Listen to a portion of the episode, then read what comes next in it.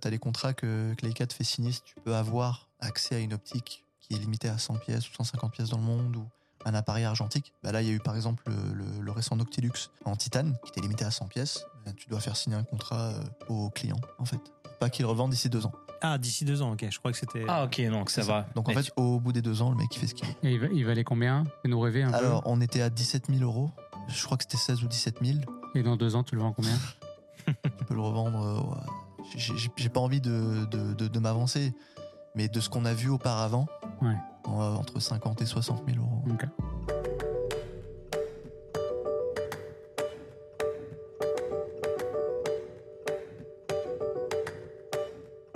Bonjour à tous, je m'appelle Florian Beaufreton.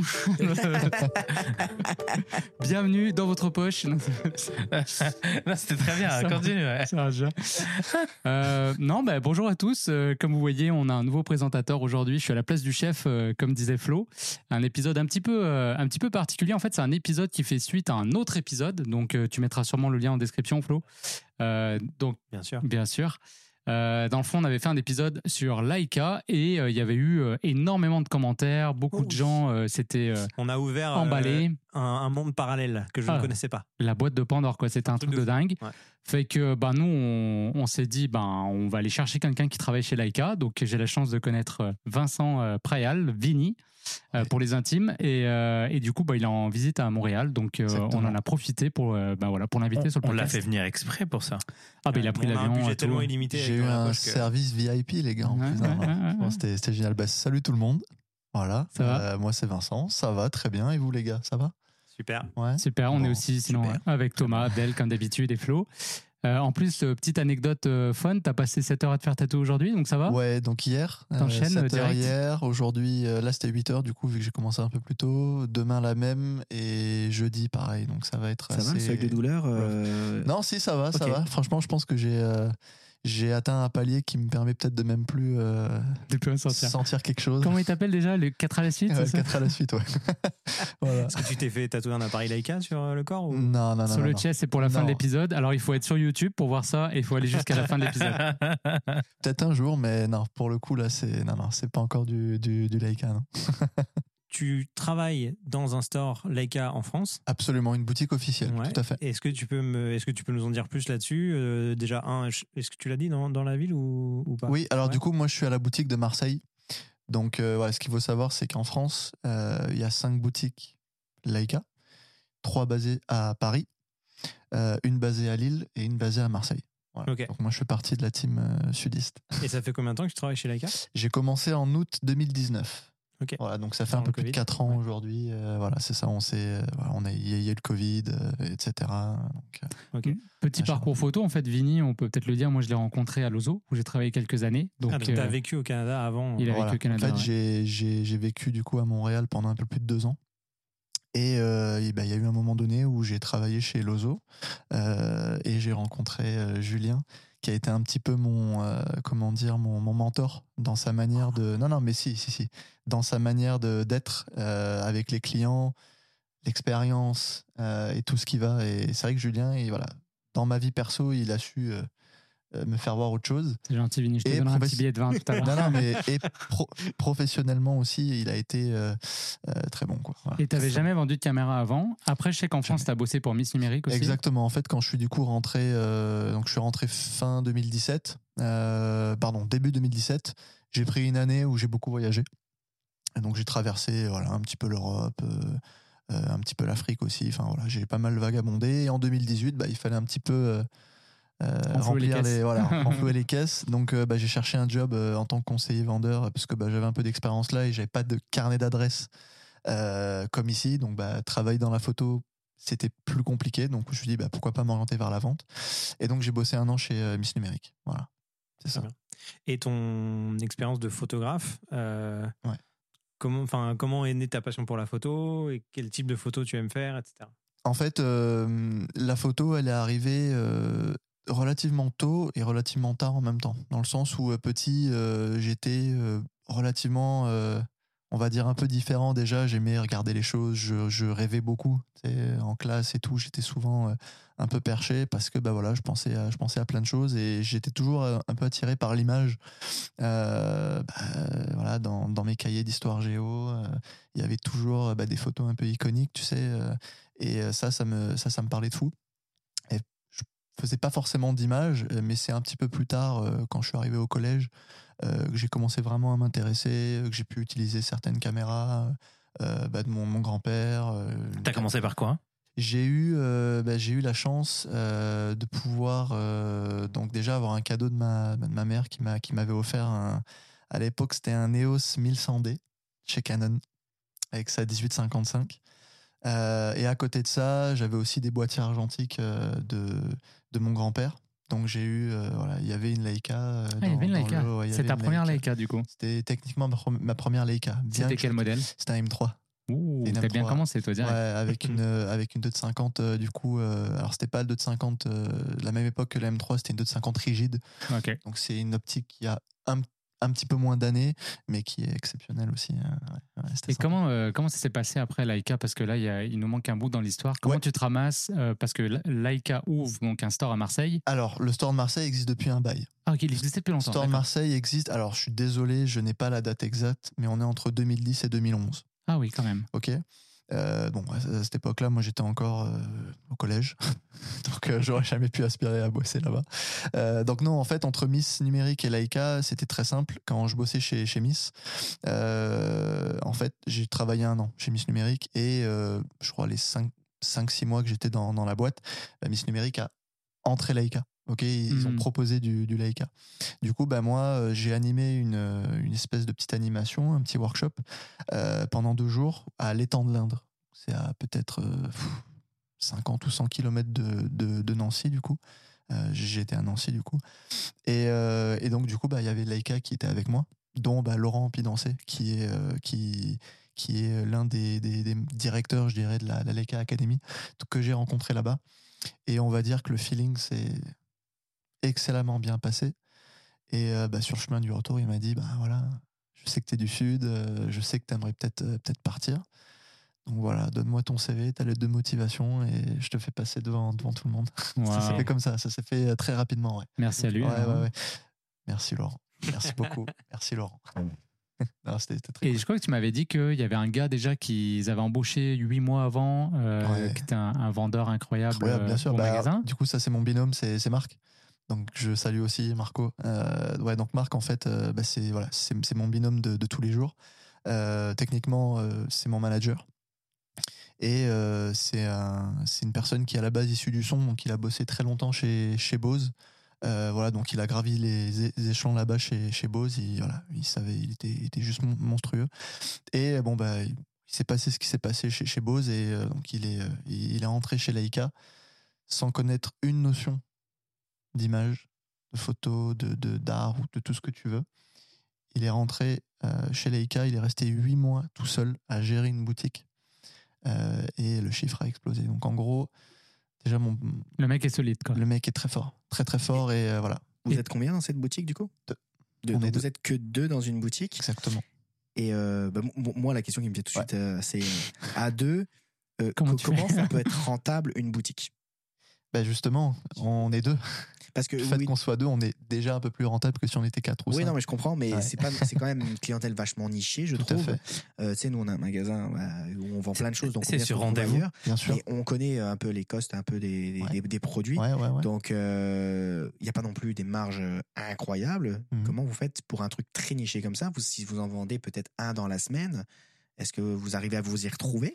Alors déjà, euh, techniquement, ce qu'il faut savoir, voilà, c'est qu'on est la seule boutique du Sud. Donc en fait, en dessous de Paris, il y a une boutique Leica, c'est à Marseille. Donc, ça veut dire que le, le doute qui habite à Lyon, Il vient chez toi. le doute qui, qui habite euh, voilà, au centre de la France, en Occitanie, sur la côte d'Azur, bah, qu'est-ce qu'il fait?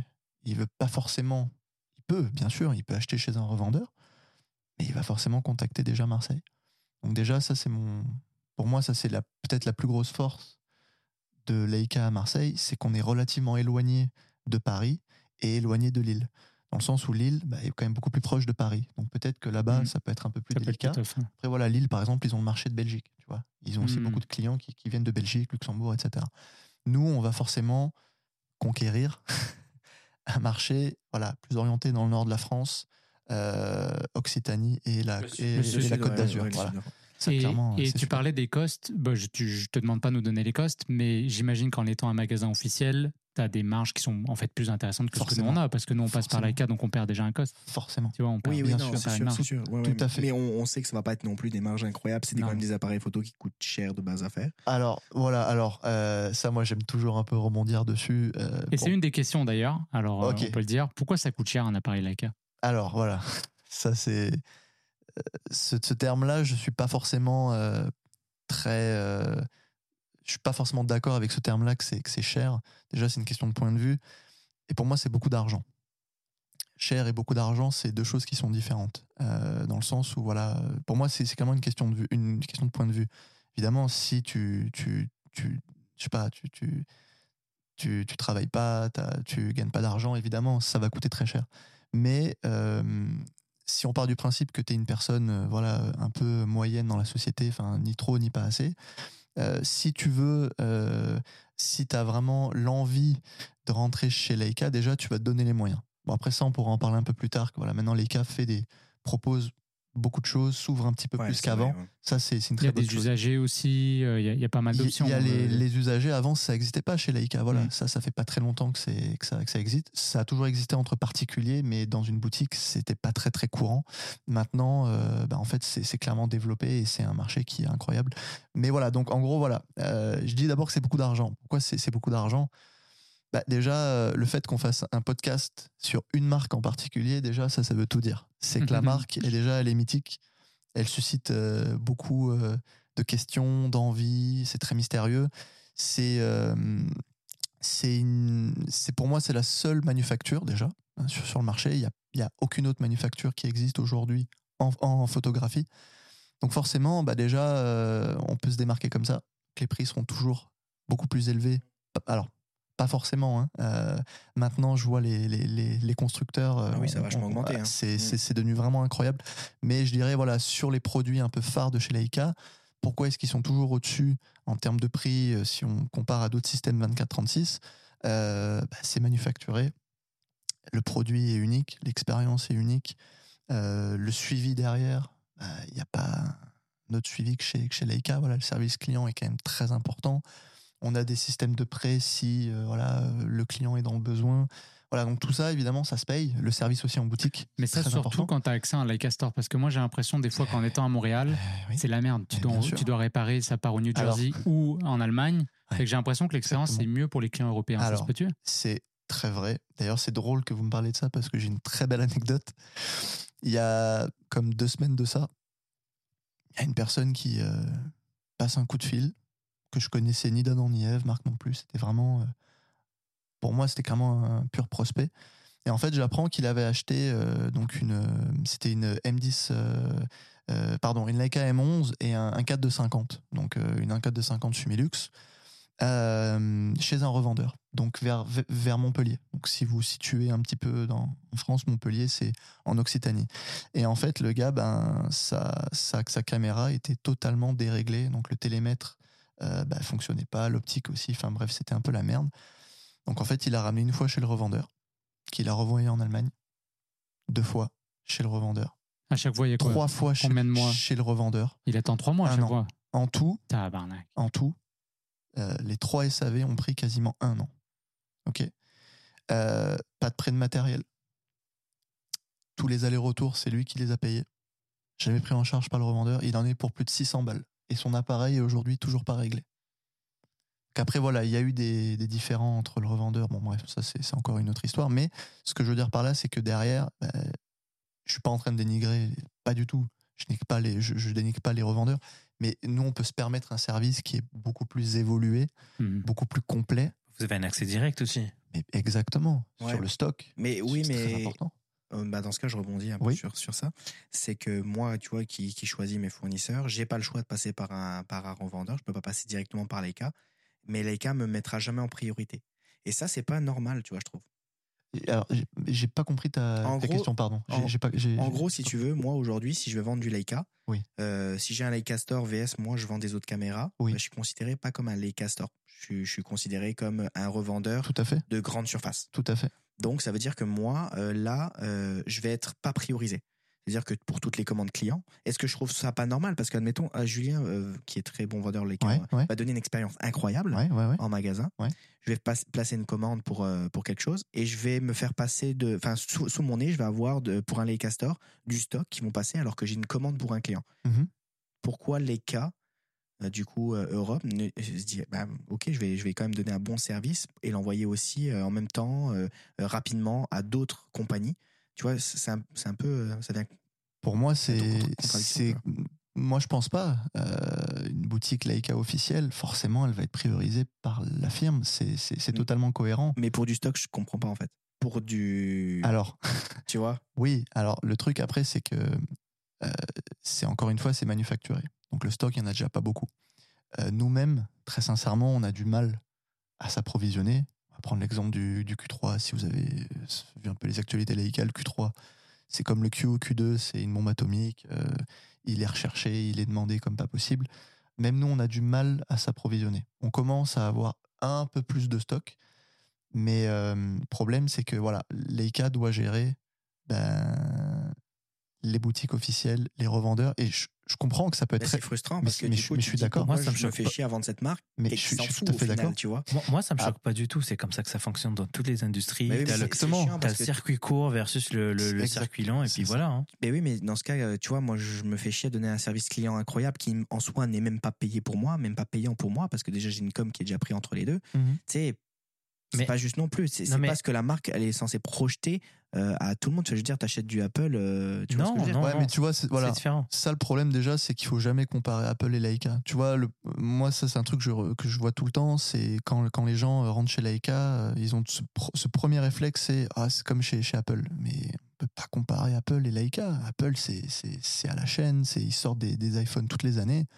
Leica, c'est c'est tout l'inverse. Donc déjà, il faut vraiment prendre en considération que euh, Leica, ça va au-delà d'un simple appareil photo. Ça reste un objet euh, vraiment de convoitise qui est beaucoup plus limité sur le marché. Donc forcément, approvisionner des revendeurs, ça sera toujours plus difficile qu'une boutique Leica. Et c'est pour ça que les boutiques Leica existent. Est-ce que ça se compare C'est- pas c'est un peu plus euh, aux maisons horlogères, par exemple? Exactement. Là, là, tu viens de tomber dans sa Ah oui, palette. ah oui, non mais c'est c'est tout à fait ça. Non, alors, c'est quelle marque? C'est- C'est exactement euh, ça. C'est il- exactement ça. C'est un peu ce, ce côté où tu, où tu rentres pas dans une boutique, mais dans une maison. Est-ce que Ouais. les, les, euh, les chiffres sont publics aujourd'hui des, des nombres de ventes par année des, euh, chez Leica Euh, non. Les chiffres, non. Les Non, chiffres ne, sont pas publics, non. Alors nous, on a... euh, alors moi, malheureusement, j'y ai pas directement accès. C'est mon manager qui lui a accès. Euh, donc voilà, nous, on est au courant un peu de, de, de ce qui se passe, mais malheureusement... Mais pour rebondir sur le commentaire de, de Thomas, en fait, ce sont des stratégies de commercialisation en fait qui changent d'une d'une compagnie à l'autre et surtout d'un d'une- d'un continent à un autre.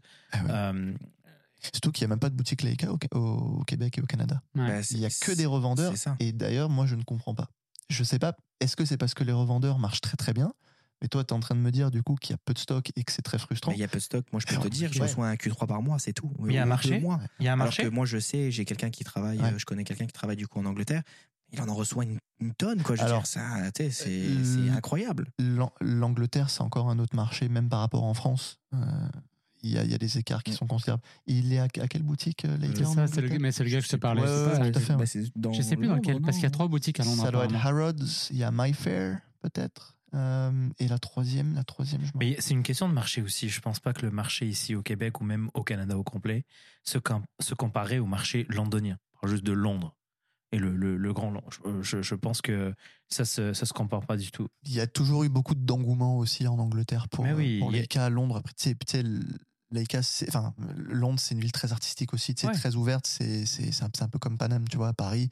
Pareil, il y a un peu cette fibre, tu sais, où tu es vraiment dans une ville un peu spéciale et tout. Et ben voilà, Leica, Mm. ça, ça rime bien, tu vois. Après, j'allais dire, historiquement, y a, on sait que le Canada et Laika, ils ont une histoire parce qu'il y a sûr. des objectifs qui ont été Mais faits au, au Canada pendant les, les jours difficiles. Tout à fait, Euh, bon, je sais qu'ils sont plus là, donc, euh, mais c'est vrai qu'il y a une histoire quand même. Ça, bien sûr. Ça pourrait être logique d'avoir euh, une boutique à Toronto, mettons, euh, ça serait pas choquant. Eh oui. Surtout Bien quand tu sûr. parles de Paris et, enfin, euh, Paris et Londres en termes créatifs, je Ouais. trouve que Montréal a aussi cette, cette, Oui. ce mood-là, tu vois. Donc ça, ça justifierait qu'il y a un, par exemple, un Ah non, mais on n'est pas la même taille encore. Non, non, Non, mais bien sûr. On, mais on se met sur la map. dans- je pense que ça pourrait arriver. moi. Dans le paysage un peu créatif, Bien sûr. artistique et tout, c'est une ville quand même où il y a énormément de photographes, on le voit. Mais euh, je suis au tout à fait d'accord. Ça Mais- pourrait se, mais- se mais toi- justifier, tu vois. Mais mets-toi sur la, mets-toi à la place du euh, chef de la stratégie commerciale chez Leica et euh, on parle d'un stock qui est quand même assez euh, restreint, qui est produit dans l'année, et tu dois euh, choisir des cases. C'est sûr que Montréal n'est pas dedans. Tu sais, tu vas, je, je, juste, je connais pas le marché du tout, mais je vais lancer les cinq villes euh, où je pense que euh, il y a un marché, il y a un New besoin. York. Bah, New York, il y en a un. New York, euh, Londres, euh, euh, je dirais, euh, je sais pas, Tokyo peut-être? Ouais. Oui. Tokyo- euh, alors Tokyo, si je dis pas de bêtises, il n'y a pas de boutique, c'est à Kyoto. À J'ai pas envie de dire de bêtises. Oui. Alors Kyoto, ça, je suis sûr qu'il y a une boutique. Mais ouais, mais Alors, tu vois, par exemple, je vois- en Amérique, je vois que New York, mais genre Ouais. New York. En dehors, non. Ah bah tu serais bah Memphis Alors que des- c'est- tu serais Lo- surpris. Los Angeles, les gars. Ouais. Ah ouais? La Ah boutique de Los Bah. Je Angeles, me, je me suis dit ça, mais je me suis dit non, c'est technologique, c'est machin, Hmm. je sais pas, tu vois. la boutique de Los Angeles, il y a une boutique officielle euh, Leica. euh, C'est la boutique la plus lucrative de chez Leica. Ah ouais. Ouais. Malade. Alors qu'on dirait Après, pas euh, Ouais, mais, que- mais non, mais parce que t'as Ah, Hollywood, t'as toutes les bah stars. oui, Bah oui. Hollywood. Après après Dubaï, C'est pas d'ailleurs. Dubaï, c'est les, les chiffres aussi sont. ils savent pas faire des photos, mais je suis sûr qu'ils en achètent des Leica en tonnes. Ça, malheureusement, je peux pas dire.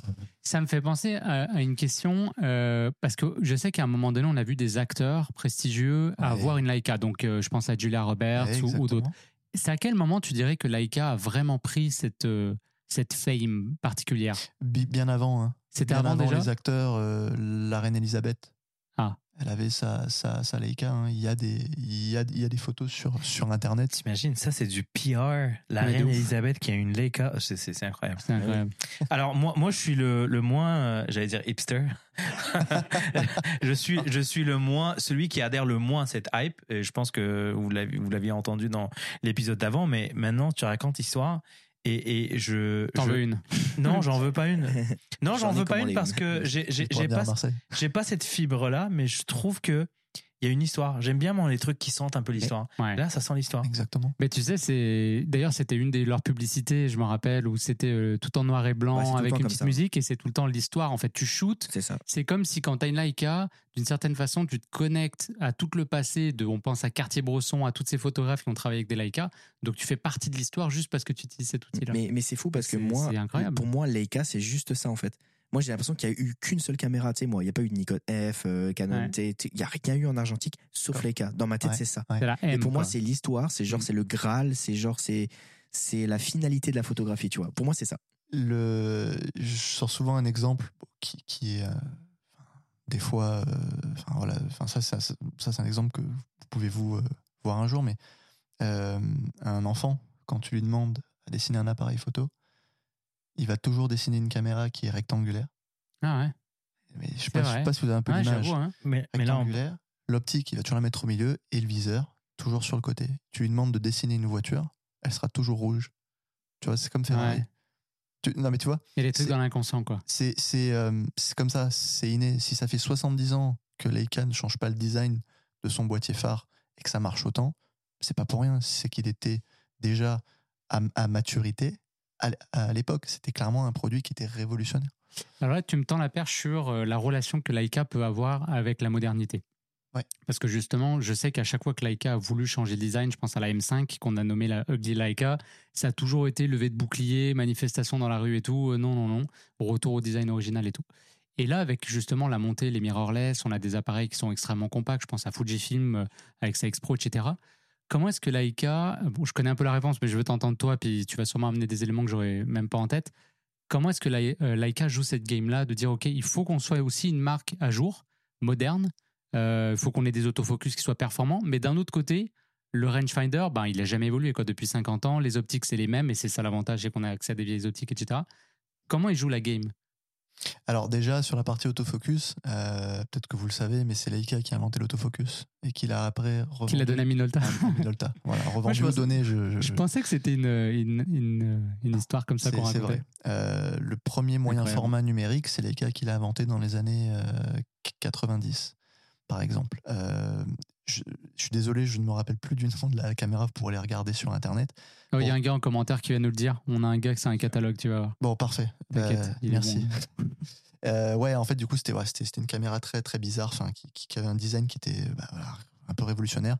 Et euh, par exemple, le Louvre avait euh, commandé cette caméra pour la reproduction d'œuvres officielles.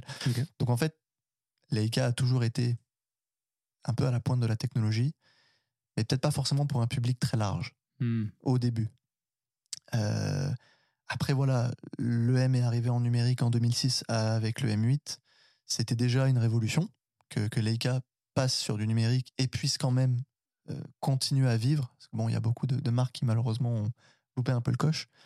Donc non, euh, Leica au- aujourd'hui veut toujours mettre en valeur l'expérience, ce qu'elle produit, la qualité des optiques, pourquoi on achète une Leica et après la, la fiche technique. Mais aujourd'hui, c'est en train, je trouve, de se rééquilibrer. Quand on voit les appareils actuels, franchement, euh, quand on veut faire de l'image, ils ont rien à envier à notre appareil photo. Ouais.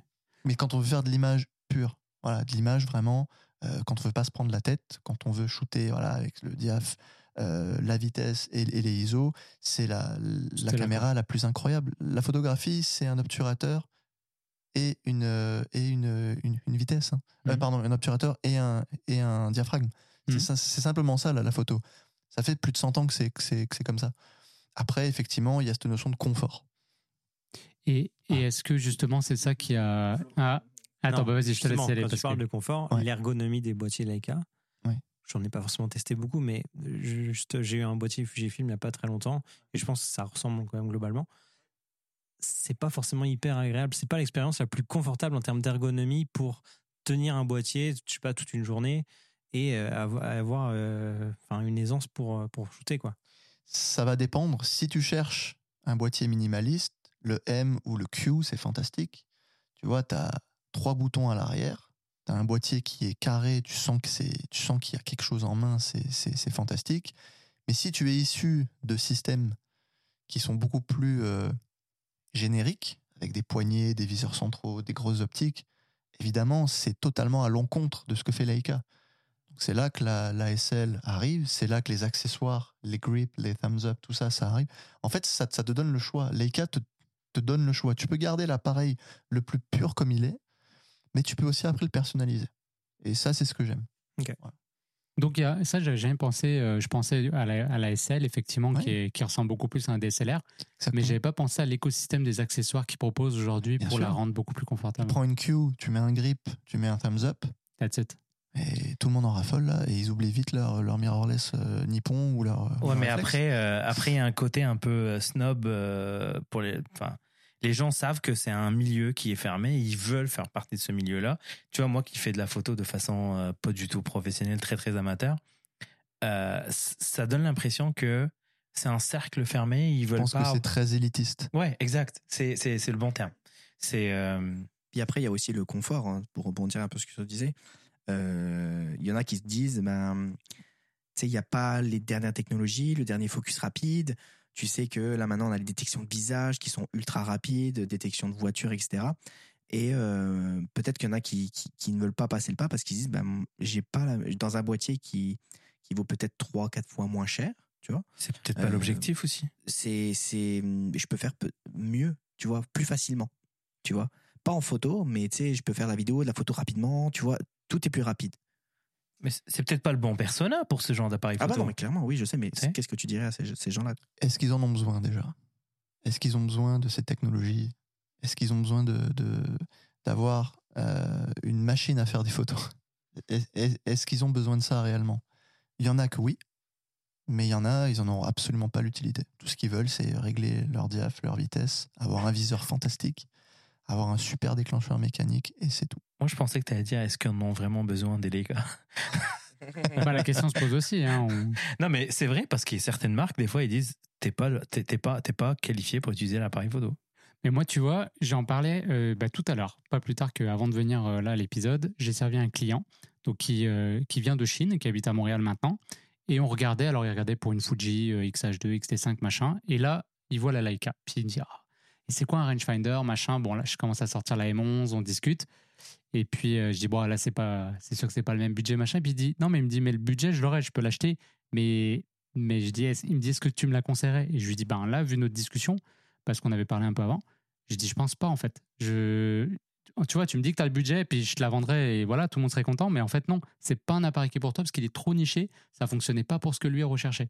Donc, euh, comme tu dis, Abdel, Qu'est-ce qu'il re- recherchait d'ailleurs euh, bah lui, en fait, il avait une XS10 et puis il voulait, euh, il voulait un peu plus de résolution, mais il voulait bon déjà garder ses optiques, il voulait de l'autofocus, euh, bon voilà de base. sûr, bien sûr. C'est- totalement cohérent Ouais. et c'est- très bien. Après, Fuji, c'est une marque un peu à part, dans le sens, pour moi, c'est un peu un pont vers Leica. hein. Ouais. bien qui s'inspire énormément du, du design, de l'expérience, tout ça. Donc, euh, un jour, peut-être que ce monsieur, bah, déjà, pourquoi est-ce qu'il a regardé la Leica? Pourquoi est-ce qu'il s'est posé des Eh ben, questions? alors tu vois, Pourquoi est-ce qu'il s'est pas posé une question avec d'autres marques? Non c'est ça. Ben, c'est ça qui est drôle, c'est qu'il disait euh, donc on sort le boîtier, il y a le red dot parce que c'est la M11 euh, voilà de base. ouais. Et là il dit ah, j'ai vu qu'il y a des gens qui mettent euh, du black tape, pour cacher le, Ouais. le dot. Et je lui dis ouais ça c'est quand tu veux faire genre tu l'as pas acheté pour le fame genre. Et, il dis- et lui il me dit mais en Chine si on un achète une Leica, social, un la première social. photo qu'on va prendre, c'est moi qui tiens la caméra avec le red dot. C'est même pas l'image de la caméra. en Ouais, fait. après, tu as, le marché de Nippon qui est. euh, ah, ils sont quand même très axés sur, sur les marqueurs sociaux. Ouais. Et il faut. euh, c'est très cliché.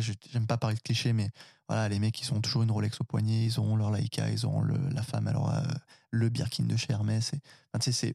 Voilà, c'est encore des. des, C'est des- les, ouais. C'est pas les mêmes mœurs. Tu as parlé de Fuji et de Leica, qui, ça, il, y a, il peut y avoir un pont entre les deux. Ouais. Est-ce qu'il y a des relations entre les deux marques ou absolument, Absolument pas, pas. euh. Non, non, non, là, il n'y a, y a aucune, euh, aucune relation. Euh, la seule relation qu'il y a, c'est effectivement que voilà. Au Je pense- début, une Fuji, c'est bien, mais après, une Leica. Je pense que tu les as remis à leur place. hein. Mais C'est un pont pour. Ah, mais, mais, mais clairement, pourquoi est-ce que Fuji marche aujourd'hui? Parce qu'il y en a qui veulent retrouver un appareil simple sans pour autant bah, dépenser plus d'argent. Et Fuji est là.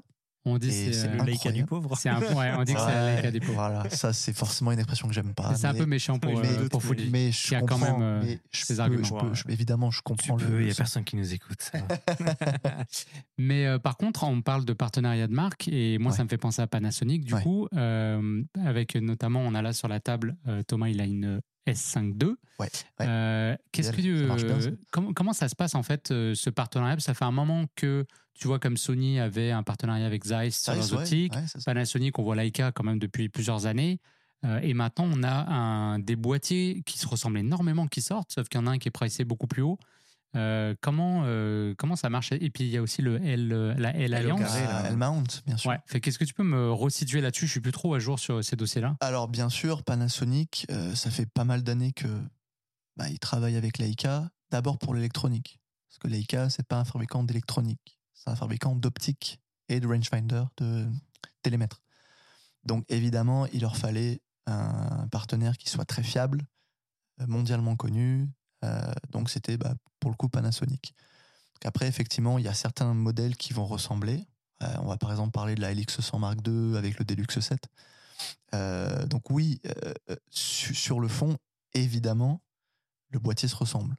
Ok, Euh, c'est la même focale, c'est un boîtier que tu peux mettre dans la poche. C'est vraiment la même focale? C'est un 24-75. Il l'a plugué. Hein. LX100, Si, si je dis pas de bêtises. J'ai pas envie de dire de. de- Non, non, c'est que de- tu as dit dans la poche et en fait, c'est un... il faut toujours plugger dans la poche dans Ah l'épisode. Donc tu l'as Ah fait bah. sans le savoir. Bravo, euh, Vinny. C'est fait. Bon, c'est bon. On va, on, va, on, va, on va boire un coup ce soir pour ça. non, euh, euh, voilà, donc effectivement, il y, y a beaucoup de similitudes. Euh, après, pourquoi? Euh, ben, Déjà parce que ben, il y a chez Leica, il y a 80%, c'est du plaisir. L'achat, il est plaisir, on veut se faire plaisir. Donc évidemment, on a sa, sa Leica, peu importe si elle va ressembler un peu plus à l'autre ou pas. On a sa Leica, la disposition des boutons est un peu différente, le cahier des charges est un petit peu différent aussi. Euh, la Deluxe 7, euh, elle a été conçue, elle, a été, parce que du coup, elle a été stoppée euh, à, la production par Leica, il n'y aura pas de, successeur. Elle a été conçue du coup au Japon, mais avec des cahiers des charges un petit peu différents. Donc sur l'assemblage de l'optique, sur, le capteur et tout ça. Mais par contre, oui, euh, évidemment, on peut pas nier que bah, le boîtier ressemble un petit peu. Mais il se passe toujours quelque chose d'un peu différent. Voilà. C'est c'est juste ça. Parce qu'en fait, Thomas, tu voulais une Leica, c'est ça, hein, quand tu as acheté ta S5 C'est- II C'est c'est ma Leica. euh, Tu pouvais pas afford. mi Leica en fait. Du pour. La question. euh, Mais pour le, là, pour le coup, sur la- celle-là, je, je ressens vraiment. euh, euh, je sais que bah, ils avaient parlé qu'ils avaient travaillé un peu, ils avaient aidé Panasonic à trouver un petit peu des meilleures couleurs. Euh, et honnêtement, je ressens vraiment ça mieux qu'avant. Pour avoir eu tous les, les Panasonic d'avant, je vois une différence aujourd'hui euh, sur celui-là. Comment ça se fait qu'aujourd'hui, avec, avec les technologies qu'on a aujourd'hui, on n'est pas capable d'égaler ce genre de, de, de, de, de rendu? Ah, On peut, en, en- ben, je ne vais pas répondre pour toi, mais il me semble qu'il y a des softwares qui, qui peuvent émuler n'importe quel rendu de caméra ou presque. Il y a Cobalt ou des choses comme ça. euh, J'ai vu passer. Mais après, je pense que c'est le plaisir. C'est pour ça que Fuji aussi est aussi populaire. C'est que les gens, ils veulent que ça soit baked dans la caméra, que quand ils shootent, le fichier, il est là. Quoi. Fait que Leica, c'est là un peu, on dit tout le temps, oh, les couleurs, le- la color science de Leica. C'est le Leica Look. Ouais, c'est ça, Leica Look. Ça s'appelle Leica Look. Euh, après, pour rebondir là-dessus, euh, pour vous, c'est quoi un rendu d'image? Est-ce que c'est les transitions entre le flou et la netteté? Est-ce que c'est l'homogénéité de l'image ou est-ce que c'est vraiment les couleurs? Parce que ça, clairement, Hmm, le déjà. rendu d'une optique, tu ne peux pas Ouais, c'est ça, c'est. le recréer sur un logiciel, c'est impossible. Même les plus gros geeks, les plus grands informaticiens, qui tu veux ne pourra jamais euh, euh, copier le look d'une une Sumilux, une Noctilux, c'est pas possible. On va essayer avec Midjourney tout à l'heure, on va lui dire. Non, mais tu sais, des fois, j'essaie de, de- de- d'expliquer, euh, rien à voir, mais on vient, ah, mais là, j'ai une lentille cinéma, là, j'ai une lentille, euh, j'ai une lentille euh, de photo, dite photo, euh, classique. Pourquoi c'est plus cher et j'ai pas le focus, etc. Et j'essaie de leur expliquer un petit peu les différences. Et, après, quand ils les mettent sur le boîtier, qu'ils voient la différence qu'il y a optiquement, ils disent, ah ouais, c'est pas pareil, tu vois. Et ben là, c'est un peu le même principe. Là, t'as, t'as les lentilles classiques et puis t'as les lentilles Leica. Tu, tu viens chercher un truc de malade, quoi. Par où est-ce qu'elle rentre la lumière au début? Elle rentre par un capteur ou par une optique? Par l'optique. Voilà. Voilà. Merci tout le monde d'avoir. non, mais le, Non, mais carrément. le, Le important, ça reste l'optique. Voilà, ouais, ça, le verre, très, ça très. Puis euh, la question qui tue, je devrais vendre mon bras combien pour m'acheter une Leica aujourd'hui? Genre un, un bon, un Il bon commence à appareil. avoir tous les prix, je trouve, avec le fait que la Q3 est, est, est sortie, ce qui a fait baisser la Q2, qui est pour moi est devenue comme un entrée de gamme tout seul en fait. On, est, on parle de combien là? Euh, Alors, moi, malheureusement, j'ai pas les tarifs du Ah, tu Québec. peux y aller en euros parce qu'il y a Ah, des Français qui nous écoutent. Il va être content, Flo, pour une Salut- fois. Salutations aux Français alors. Euh, donc concrètement, aujourd'hui, une Q3, euh, on est à 5950 euros. Une Leica M11, on est à 8750 euros, boîtier nu. Euh, une SL2, on est rendu à 6800 euros. Euh, et une SL2S, on est rendu à 4990 euros. C'est correct. Et la Q2, elle est tombée à combien maintenant avec Alors, toi? La Q2, euh, si vous voulez, nous, on n'a pas de boîtier neuf, étant donné que c'est encore une fois, c'est une manufacture. Du stock, il n'y en, a plus. Nous, on a eu des, déstockages, on a eu donc des opérations de déstockage où c'était des boîtiers qui étaient voués à être en démo, mais qu'on a vendus après à côté, avec une garantie manufacture. Euh, on vendait ça comme euh, 4000 euros. Entre 4000 et 4500 Ben, euros. moi, c'est je que c'est correct. Pour hein, une tu- Q2, quand hein. tu vois les R5 aujourd'hui les plus haut de gamme de chaque compagnie, Ouais, mais c'est pas le même. euh, Moi, je, c'est pas la même catégorie en fait. C'est pas du tout le même. euh, tu le comparerais à quoi? Non, mais il y a un usage qui est pro versus artistique, je trouve. C'est deux choses différentes. Tu peux Mais utiliser une Q2 professionnellement. Ouais, y a plein de- tu peux ouais. utiliser un pros. R5 euh, artistiquement. Ça, il n'y a pas de souci. Tu vois, les mecs de chez Magnum, euh, il y en a qui n'ont pas de Leica. Pourtant, ils ont, Ouais.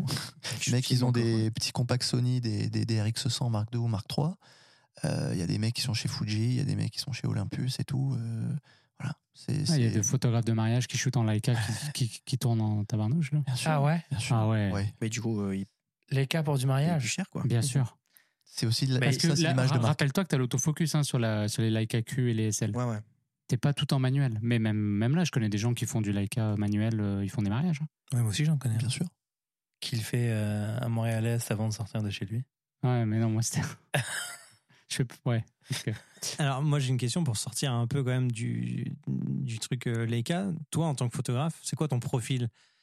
Est-ce que tu es du genre à être euh, focal fixe comme les deux zozos ici? Est-ce que tu es plus argentique? Est-ce que tu quel, quel est ton appareil euh, aujourd'hui ton, Mon ton appareil principal Mon euh, appareil, moi, ça a toujours été du M. J'ai toujours été amoureux et je, et je le serai toujours parce que c'est un appareil qui va à l'encontre de ce que font les autres. Et moi, j'ai toujours été un peu, j'ai toujours aimé un peu me démarquer. Voilà.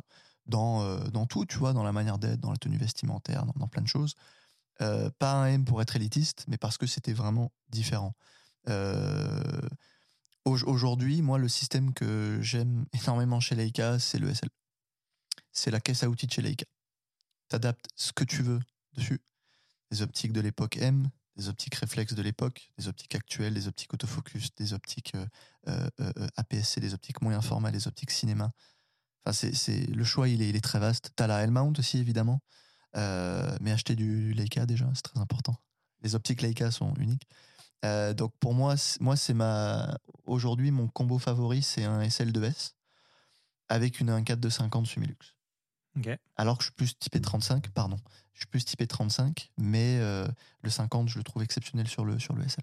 J'adore ça. Et ton style photographique, c'est est-ce que tu es plus euh, street photo, portrait, architecture, paysage? J'ai fait de la photo de rue avant, euh, mais moi, c'est vraiment une photo qui est assez personnelle, assez contemporaine. Ça va être vraiment des choses que, que je peux voir dans, dans la rue ou en campagne. Euh, ça va être du portrait, mais pas portrait vraiment, tu sais, un peu cliché où tu sais, tu à pleine ouverture et tout. C'est Mm. pas ça. C'est moi, c'est quelque chose d'un peu différent. Où, voilà, je veux pas forcément voir un visage, ou voir peut-être autre chose ou contre-jour, les ombres, je, je, je sais pas. Mais moi, c'est vraiment une photo. euh, euh, si vous avez un peu les, les des, des références, euh, moi, c'est, je m'inspire beaucoup de Gregory Alpern, que j'aime beaucoup, Alex Hoth, qui est incroyable. Enfin voilà, moi, c'est beaucoup de photos assez posées où je vais prendre mon temps. Voilà, pour peut-être montrer le plus possible. Sans- Est-ce que tu es quelqu'un du coup qui va shooter, comme tu disais, euh, pleine ouverture tout le temps Ou est-ce que tu es quelqu'un. euh, tu sais, je sais que Julien, lui, toi, t'aimes bien euh, des fois Je suis shooter toujours à F8 F11. F8, F11, c'est euh, vraiment Ou vu que tu t'es dit, je, vais, je me suis acheté un 4, 50, euh, je vais shooter à un 4, à 2, 8, à 2, tu vois Moi, je suis ce genre de personne. J'adore. euh, Ouais. Du coup, si j'achète cette scène-là, c'est pour l'utiliser, tu vois. Je suis, d- déjà, je suis d'accord avec toi. Tu achètes une optique qui ouvre à 1.4, bah, c'est pas pour, pour tou- toujours shooter à 5.6. Euh, après, qui peut le plus, peut le moins. Tu sais, tu peux faire de la photo de rue avec un, avec un 50 1.4 euh, à F8 ou F11, mais si tu es en basse lumière, bah, ce sera toujours mieux qu'un 50 qui ouvre à 3.5, tu vois. Euh, après, non, moi, le 50 1.4, c'est son rendu. Voilà. C'est même pas parce qu'il ouvre à 1.4, c'est son rendu. Encore une fois, là, je parle pas de fiche technique, je parle vraiment d'expérience personnelle. Euh, et ça, c'est vraiment très important pour moi, c'est l'expérience personnelle. Cette optique, elle a un rendu qui est unique. Euh, L'optique, elle a été. Attends, elle est sortie quand la, la, la dernière 1.4 de 50 C'était comme 2002 ou 2003. Elle a été stoppée cette année. Elle est restée 20 ans sur le marché, les gars. 20 ans. Elle a été changée euh, cette année pour une mise au point un peu plus rapprochée.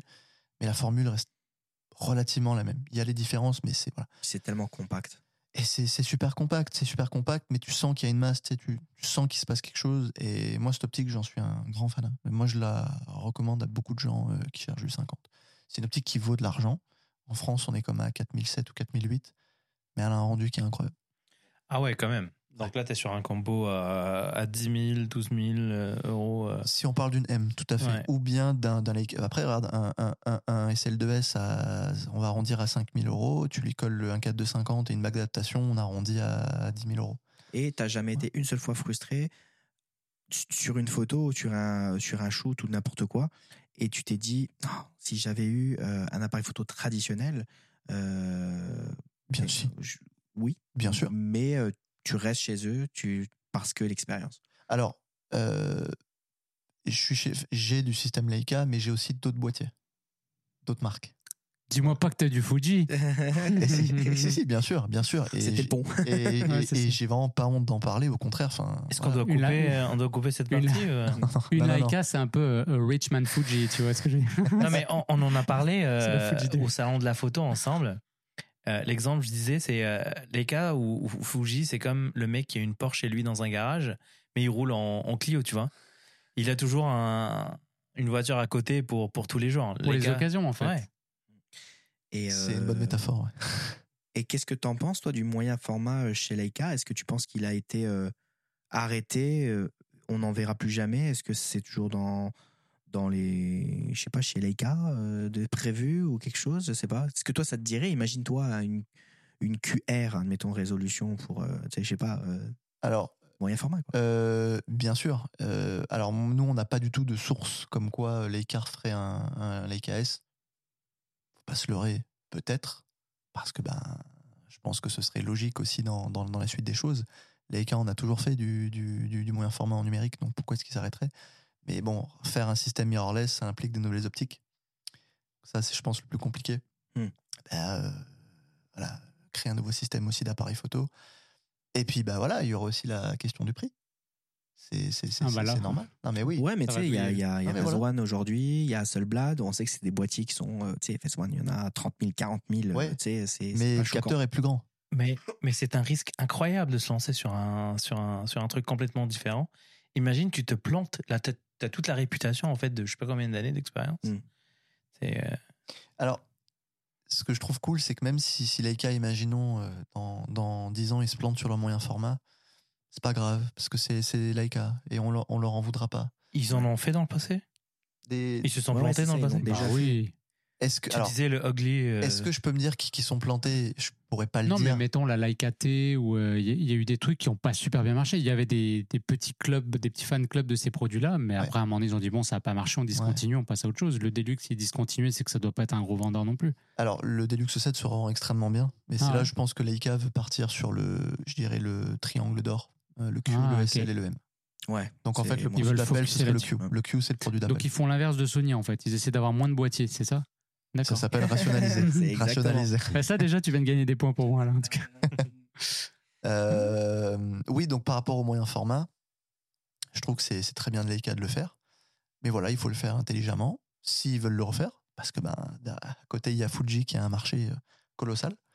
Parce que ben, voilà, c'est des systèmes qui, qui marchent très bien aussi, qui sont très accessibles aussi en prix. Et voilà. Est-ce que c'est la première fois où euh, Leica se met sur une stratégie marketing assez agressive? Parce que j'ai l'impression cette année, ils ont targeté tous les influenceurs, les personnalités Mhm. connues. Euh, j'ai l'impression qu'ils ont targeté un peu le l'AF1. Euh, et là, tout le monde en a parlé pendant. J'ai jamais eu autant. J'ai jamais vu en fait autant d'engouement et de vidéos et de pubs autour de. Leica que cette année. Ouais, mais l'année dernière aussi même. Non, c'est les influenceurs vraiment qui ont créé cette hype, surtout autour du Q. Le Q aujourd'hui, c'est c'est, voilà, devenu un boîtier euh, un peu comme la X100V chez Fuji. Là. Mais c'est pas prémédité de Leica. Non. Mais ça, c'est encore plus, Non. encore Après- plus beau. Après, bien sûr, pour des sorties de produits, le Q3, euh, ils vont forcément en donner à des gens qui ont beaucoup d'abonnés et, et qui seraient, voilà, évidemment, euh, euh, capables de pouvoir bien en parler. Mais Est-ce qu'on a assez d'abonnés? Ça pourrait être pas mal. Je me dis que ça, ça pourrait C'est être vrai. Moi, je Ça, suis ça pourrait être chaud. hein. Ça, ça ferait Mais. Julien, il serait Ça, on, Mais on- on petite- pourra en discuter, mais, mais ça me ferait bien Petite plaisir. parenthèse là-dessus, euh, qui est un, un YouTuber que je suis, lui, il a shooté Fuji et il disait qu'il avait longtemps demandé à avoir des caméras. Et c'est un- le gars, il est solide quand même, euh, il connaît pas mal de monde, il fait des très très belles photos. Il n'a jamais eu une seule réponse. un jour, il a quel, pays? Euh, États-Unis. Et un jour, il a demandé à Leica. Leica, ils ont dit il n'y a pas de problème, on t'envoie une Q2, on t'envoie une M11, on t'envoie. Donc on pourrait penser que Leica est inatteignable, mais ils Mhm. étaient beaucoup plus sur la coche au niveau du, du PR, puis de, Exactement. de donner euh, des produits. on prête beaucoup de matériel aussi en boutique. En boutique, tu veux tester une caméra, on te la prête. Évidemment, il faut une caution par carte, c'est normal, mais ça va te coûter 0 euros, Ah ouais. bien sûr. Mais là, cette année, il y a 4-5 pilotes de F1 qui. euh, Il y a Leclerc, il y a euh, Lando Bottas. Norris. J'ai j'ai- j'ai ouais. vu Bottas, ouais, et il a reçu un. Alors Leclerc, il a acheté le, le alors lui, il a un, si je dis pas de bêtises, lui, il a un Q2 monochrome qu'il a acheté euh, au Leica Store rive gauche, dans le 6e arrondissement à Ah, Paris. C'est Voilà. pas toi qui lui as vendu, Vinny. Malheureusement, non. Et par rapport à, à Leica, euh, tu disais que c'est euh, ils sortent presque de moins en moins de boîtiers. C'est un peu une approche luxe. Est-ce que euh, est-ce que l'entreprise Leica fonctionne bien Est-ce que ça, ça fait partie de ces grandes boîtes de luxe euh, ou est-ce que ça pourrait même rejoindre un groupe de luxe un jour par exemple? Alors, techniquement, euh, Leica, voilà, pour moi, c'est pas une, une maison luxueuse dans le sens où, euh, voilà, un Leica à la base, c'est censé être un outil qui va, comment dire, qui peut, voilà, prendre des, des bugnes, euh, qui peut, qui peut vraiment vivre. C'est avant tout un appareil photo. Un appareil photo, c'est pas censé être luxueux. Après, évidemment, la maison, elle se distingue par rapport aux autres euh, marques, de par tout ce qu'on a dit euh, euh, tout à l'heure. Donc, pour moi, non, c'est pas une marque luxueuse, mais c'est une marque qui veut peut-être aspirer, je dis bien peut-être, voilà, à faire plus de choses, à peut-être s'élargir. Tout à fait, à élargir un petit peu les, le champ des possibles. Voilà. Parce qu'au niveau des produits, par exemple, je sais qu'il y a des montres, et donc il y a des collabs sur des montres. On a une télévision, je crois. Il y a Ouais, eu laser euh, vidéoprojecteur qui va avec- sortir. Ouais, voilà. exactement. Avec les téléphones, il y a eu plusieurs lentilles. Les téléphones, ouais. Des Chinois surtout. Tout à fait. Alors, C'est quoi là-dessus? Est-ce que toi, t'as- ils t'en parlent en boutique? Est-ce que c'est une stratégie à laquelle tu peux participer? Ou c'est vraiment complètement séparé? Tu as les Leica sortent d'un bord et de l'autre côté, ils font tout et n'importe quoi? Alors techniquement déjà il y avait la, il y avait la, pour moi les, les premiers partenariats euh, grand public c'était les téléphones. À l'époque c'était Huawei. Et pour moi Huawei c'était pour clairement cibler ben, un public qui était bah, très haut téléphone qui était peut-être un peu plus jeune. Euh, ça ça Le marché chinois surtout. le marché chinois aussi il faut faut pas se leurrer. Ça a excellemment bien marché. Et j'ai encore des gens aujourd'hui qui viennent et qui me disent bah putain moi j'ai mon Huawei machin la caméra Leica c'est incroyable et tout. Et c'est un appareil photo ça ce sera pas la même euh, donc oui, déjà, euh, Huawei, les, les, les, les partenariats sont... Le partenariat Huawei a été excellent. Euh, donc après, oui, effectivement, il y a les montres, il y a la Laser TV, mais en fait, tout ça, ça correspond toujours à ce que fait Leica à la base. La Laser TV, c'est quoi? C'est une image que tu regardes? mm. Bah, Leica, Mm. c'est quoi? C'est avant tout...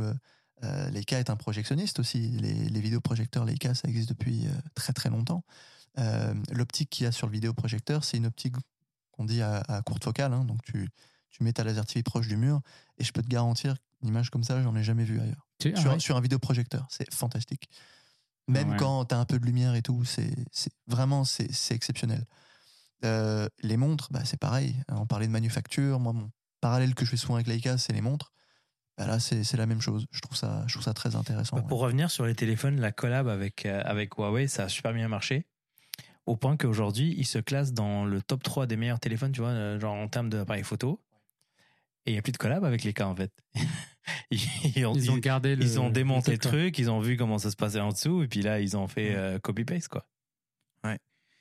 Et euh, mais en ce moment, ouais, j'ai l'impression que ça devient un peu plus grand public parce que tu sais, bah, le laser TV finalement, c'est pas quelque chose qui est excessivement. euh, Enfin, tu sais, quand tu te veux faire un cinéma chez toi, C'est tu sais combien, déjà, tu vas Non, mais ça coûte, ça, coûte- ça coûte super cher. Ben, je trouve que pour la technologie qu'il y a dedans, je trouve que non.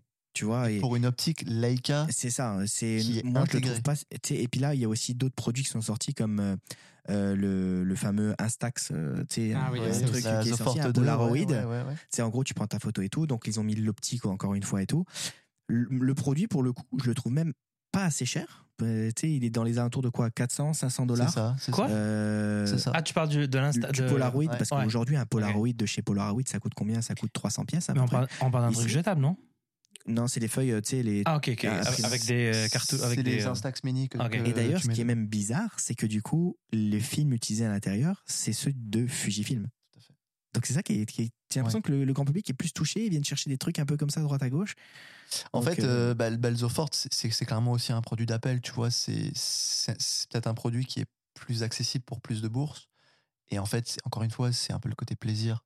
Tu te fais genre kiffer pour Noël et tout. Tu te prends ta, ta cam à 400 euros, même si tu tu, tu, tu l'utiliseras pas comme un appareil photo d'aujourd'hui, mais tu auras ta, ta petite Leica. C'est sympa, il est très beau, il est esthétique, ça se met bien euh, sur un meuble et tout. Voilà, c'est clairement l'orientation de Leica. Voilà. Ça, coûte, euh, ça coûterait encore moins cher d'acheter des petits stickers avec le petit logo Leica. et puis, euh, Et il y a a. nouveaux produits aussi qui ont été annoncés la semaine dernière. Ouais. La 1424, la nouvelle. Ouais. C'est la première d'ailleurs Summicron, si je dis pas de Non, euh, as, euh, asphérique, euh, je sais plus trop quoi. Alors, euh, De ch- 1424. tu as la 14-24 de 8 et tu as le 21 mm à peau. Voilà. Voilà, donc le 21 mm à peau, c'est euh, c'est une optique qui fait partie de la lignée de ce qui se fait le mieux chez Leica en termes d'optique. Donc toutes les optiques à peau. Et tu as le 14 mm 24 qui lui va reprendre logiquement la lignée des 24-70 de 8, euh, du 100-400, qui ont été aussi bah, des très très grandes réussites. et c'est des. Alors moi, je les ai pas encore reçus en boutique. Euh, peut-être cette semaine, du coup, Marc les a peut-être reçus. Mais j'ai pas encore pu jouer avec. Mais je pense que ça va être aussi un très bon succès. Le 14-24 de 8, il est à, il est à moins de 2800 euros, ce qui chez Leica reste très bon. Euh, et alors, par contre, le 21 à peau, du coup, on sera un peu plus de 5000 euros euh, parce que voilà, c'est une optique unique. Il n'y en a pas deux comme ça. Vous êtes où à Marseille? On est 47 rue Grignan, Ah, dans le 6e arrondissement. On est à deux pas du Vieux-Port. Pour ceux qui sont à Il n'y a, Marseille. il y a euh, pas de code promo chez Leica par hasard? Alors, voilà, nous les, les promotions, c'est évidemment pas un terme qu'on va souvent employer.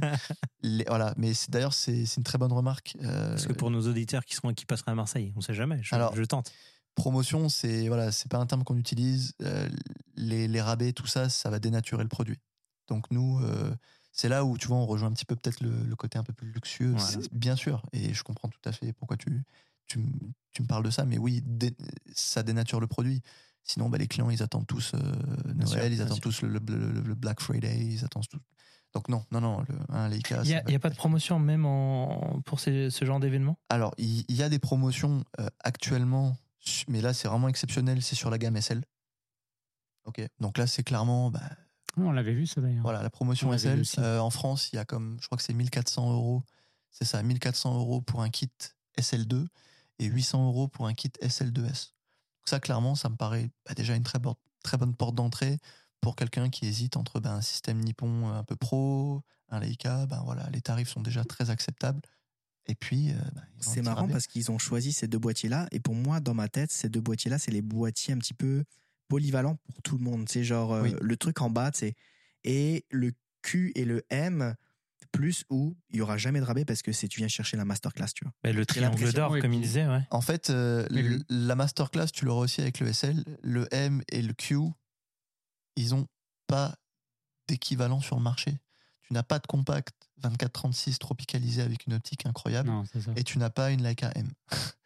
Donc techniquement, ils font ce qu'ils veulent, en fait. Puis le, Q, moi en tout cas, ça a toujours été un produit d'appel. Quelqu'un qui a un M qui veut s'acheter une 28 mm semi-lux, bah, il là, peut s'acheter ben une oui. Q2, il a un deuxième boîtier qui vient avec, ça va, il va sauver 3000 pièces. Ça, c'est un exemple qu'on sort souvent. Un, une 1.4 de 28 Sumilux M. C'est 12 000, non? Non, non, non, non. non. euh, Dollars canadiens, moi je À- parle. à peut-être dollars canadiens. Nous, on est à- rendu à peut-être un peu plus de 2000 euros. 1500 euros et on peut vous faire un rabais dessus. Non, non, non. gentil. On, on est à 7500 euros à peu près. Ok, j'ai Donc eu Aujourd'hui, un un, peu- Q3, j'ai un t'es à, un Q3, t'es, t'es à 6000 pièces. donc c'est moins cher. Et bah, du coup, tu as une optique qui est euh, automatisée. Donc le confort est là aussi. Mode macro, Tu as un mode macro, tu as une stabilisation, tu C'est as, vrai. un obturateur central. Putain, c'est pardon, désolé, mais c'est c'est Ah, t'as t'as ça c'est comme une folie. Et tu as aussi Ouais. bah, un boîtier aussi qui lui est tropicalisé 24 Moi, je 36, relativise les prix. c'est- hein. Moi, je pensais qu'on était sur des, euh, des, des, des gammes de prix encore Non, euh, bah, ça beaucoup va, plus hein. élevées, tu vois. c'est vraiment pas si pire. Finalement, c'est abordable. Non, mais pour un. Oui, oui. en- enfin, Ça, Mais- ça- mais ça c'est- peut être abordable si tu recherches Après le bull run, c'est abordable. produit. Non, mais, Eh non, ben mais- on est un bull run de la Leica. non, mais Abdel, tout à l'heure, dans l'épisode des, du machin, là, Apple Provision, machin, il, il t'a dit toi-même, le prix, en fait, c'est quelle est la valeur Mais évidemment. c'est perçue par le client, toujours. quelle valeur on change dans leur vie, Mhm. et sinon, bah, c'est pas notre client. Ouais, tout c'est ça, je, tu le dis mieux que moi, mais c'est l'idée. Bah, Leica, finalement, c'est un peu la même chose. Exactement. Et euh, dernier, truc, dernier truc pour moi, euh, est-ce que tout à l'heure, on disait cher, euh, Ouais. VS, Beaucoup euh, d'argent. Beaucoup d'argent. etc., beaucoup d'argent, etc. Ouais. Euh, moi, je vois ça comme un investissement, en fait. Parce que pour le coup, Il y a tu sais, c'est une marque, quand tu réfléchis, qui ne perd pas tellement de sa valeur, voire des fois même qui prend de la valeur. Donc, c'est Notamment sur les quand même. Qu'est-ce que tu penses de ça? Est-ce que qu'est-ce que tu pourrais dire à ces personnes justement qui disent oh, moi je m'achète un R5, oui mais là machin, tu sais, ton R5 dans un an il fait moins 30%, moins, moins 50%. Euh, bah, je suis d'accord à 300% avec ce que tu dis. Bien sûr, euh, manufacture égale moins de produits euh, sur le marché. Il y a toujours une forte demande. Euh, la cote en occasion sera toujours excellente. Évidemment, un boîtier numérique va se déprécier. C'est normal. Mais tu auras le temps de le rentabiliser. Dans le sens où aujourd'hui, euh, pour te faire un ordre d'idée, une, une, une M9, donc une Leica M9 est sortie, elle est sortie en 2012, donc ça fait 11 ans. Elle était comme à 5500 pièces. Euh, aujourd'hui d'occasion en boutique, nous, on peut le revendre 3000 euros très facilement. Donc en 12 ans, tu as perdu 2500 euros. C'est pas déconnant. Tu divises 2005 par, par 12, c'est pas mal. Euh, par contre, les optiques, effectivement, c'est le meilleur placement que tu peux faire. Parce que t'as pas d'électronique. C'est comme une montre, hein, une montre automatique. hein. Enfin, euh, t'as pas, t'as pas d'automatisme. T'as pas d'électronique. T'as juste une pièce mécanique. T'as du verre minéral. T'as une fabrication incroyable. Et tu peux même effectivement gagner de l'argent. Je, re- je reprends l'exemple de mon 1.4 de 50 Sumilux. Euh, donc avant 2010, il était à peu près à, il était coté comme à 3000 euros neuf. Il coûtait 3, 3000 euros neuf. Aujourd'hui, l'optique est à 4800 euros. Ça, ça veut dire que d'occasion, bah, tu peux la revendre peut-être entre particuliers, tu la revends comme 3700, 3800 euros. Après, c'est le marché de la collection. hein. C'est le marché de la collection. Après, tu as les éditions Après, t'as les limitées, éditions limitées. Alors là, où là, encore. effectivement, tu peux. euh, euh, si après, tu es, un spéculateur, mais Leica euh, n'aime pas ça, parce qu'avant tout, c'est un, c'est un outil. Donc, il faut l'utiliser. Mais une édition limitée, euh, oui. c'est Mais ils n'empêcheront pas les gens de le faire. Mais ils veulent pas l'encourager. Bah alors maintenant, tu as, des contrats qui sont signés par Leica. Ah oui, c'est ce que tu me disais. hein. T'as as, des contrats que, que Leica te fait signer si tu peux avoir accès à une optique qui est limitée à 100 pièces ou 150 pièces dans le monde ou un appareil argentique. Un appareil argentique aussi, c'est un très bon placement. Leica en a toujours fait et on fera toujours. Euh, mais oui, donc en gros, tu dois signer euh, un papier comme quoi tu ne peux pas revendre. euh, bah là, il y a eu par exemple le, le- le récent Noctilux en titane qui était limité à 100 pièces. Bah, tu dois faire signer un contrat euh, euh, au client, en fait. Pour Mais pas qu'il il- revende d'ici deux ans. Ah, d'ici deux ans, ok. Je crois que c'était. Ah, ok, donc ça C'est va. Donc en Mais fait, au bout des deux ans, le mec, il fait ce qu'il veut. Ok, il, va- il valait combien Fais-nous rêver un Alors, on était à 17 000 euros. Je crois que c'était 16 ou 17 000. peu. Et dans deux ans, tu le vends combien Tu peux le revendre. euh, j'ai pas envie de, de, de- de m'avancer, mais de ce qu'on a vu auparavant, Ouais. Euh, entre 50 et 60 000 euros. Mais- Et le, le M6, ça a bien marché? Le, le fait que vous l'ayez refait et tout? Ça a été un super coup marketing. Ben oui. Il y a les gens, quand ils rentraient en boutique, ils me, long. disaient, ils me disaient, mais Vincent, Leica refait de l'argentique. Et là, dans ma tête, j'étais en mode, mais Leica a tout compris. Leica, on a toujours fait de l'argentique. Mais pour des gens, Leica en refaisait. Tu vois, Ouais, le, délire, le, le M6, ça a été colossal. Parce que, bah voilà, le M6, c'est aussi un boîtier hype depuis 5, 6 ans, 7 ans. Donc oui, le refaire avec des matériaux encore plus nobles. À l'époque, le M6, c'était du zinc ou de l'alu. Aujourd'hui, c'est du laiton. Tu as, le viseur du, du MP, euh, qui est magnifique. La mécanique est un peu différente, plus actuelle. Bah, si tu veux ton, ton appareil neuf, euh, que tu ouvres toi-même euh, et que tu es un fania du M6, bah, go. C'est pour quand le, les NFT, les cas? Parce que là, de ce que tu dis, euh, c'est c'est le marché parfait pour ça, quoi. Ça m'étonnerait pas que Leica en fasse un jour, mais ça, c'est ça, c'est les PDG qui, qui, qui voudront bien ça, peut-être. On sait pas. Donc, on, peut peut-être finir là-dessus. C'est quoi pour toi le, le futur de Leica Ah, le futur de Leica, alors moi, c'est à mon, Oui, c'est ton avis, bien à mon humble avis, à mon, je dirais, petit, euh, petit niveau chez, chez, chez Leica. Moi, je, malheureusement, je fais pas partie du COMEX de, de tout ça, mais, mais à mon sens, euh, Leica va vraiment s'orienter évidemment sur euh, euh, ben, un marché euh, peut-être plus vaste, avec les montres, avec les, les laser TV. Euh, moi, je verrais bien un jour peut-être Leica, euh, ouais, euh, euh, peut-être ouais, peut-être faire partie d'un groupe, peut-être, histoire de, de pouvoir encore étendre son, son empire, son image, sa marque. ce, ce serait cohérent. Après, je sais que Leica est très conservateur, donc Après, il y a L- Bernard Henry qui, euh, qui, euh, qui nous écoute, donc euh, c'est un message à lui faire passer. euh. Qui? Bernard Arnault? Ouais, Bernard T'as dit. Henri, Oui, c'est ça, c'est comme ça. Ah, je- C'est pour ça c'est peut-être un gars du, du Québec, je, je sais pas. On, Ouais. on pen- on pensait à LVMH justement tout à l'heure quand tu parlais de, de mode, donc toi tu Bah, trouves que ça pourrait potentiellement arriver. On sait pas. On Bah, n'est pas en train de te tirer les non, verres non, du nez. non, non, mais après, euh, c'est ça, c'est une très bonne remarque que tu fais. Euh, quand tu vois LVMH, ils ont conquis beaucoup, beaucoup, beaucoup, Ouais, hein. beaucoup de milieux.